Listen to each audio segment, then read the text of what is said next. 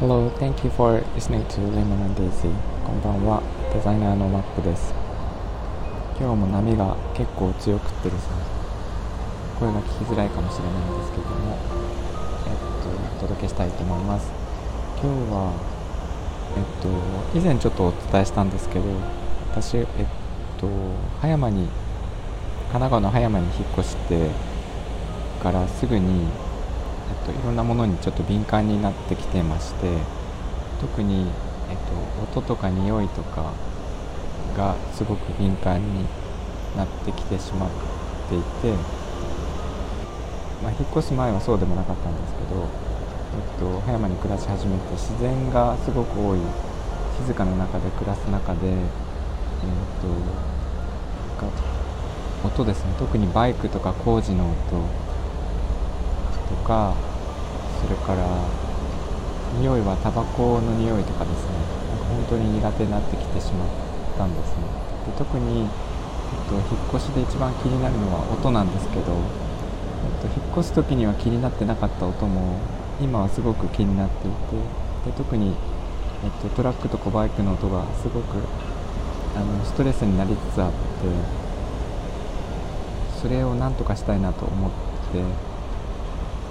で防音のカーテンとかですね、実は全部部屋に入れてるんですけど、それとなんか、えっと、防音のレースとかですね、いろいろ試してはいるんですけど、やっぱりそれほど効果はなくて、であのノイズリダクションのヘッドホンですね、それをちょっと買おうかなと思って考えてるんですけど、えー、とどういうものがいいのか、買ったことがないので、あのイヤホンではなくてヘッドホンですね、頭に装着するタイプをちょっと買おうと思っていまして、もし買ったことがある方、なんかアドバイスいただけたらと思っています。できればあの音楽も聴きたいし、えー、とオンラインで打ち合わせとかもするので、マイクが内蔵されているものがいいんですけど、えっと、しっかりこう音が遮られ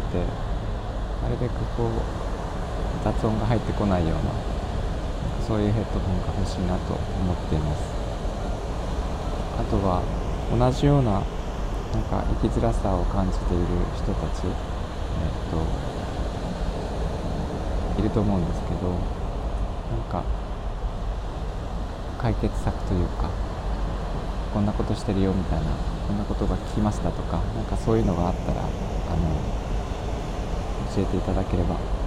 思います。ちょっとね、最近はそれで、えー、悩んでいることが多いですね。でこういう海の音とかね、自然の音は全然大丈夫で、あのー、こういう波の音とか鳥の音とかすごく聞こえるようになったのは心地よくて、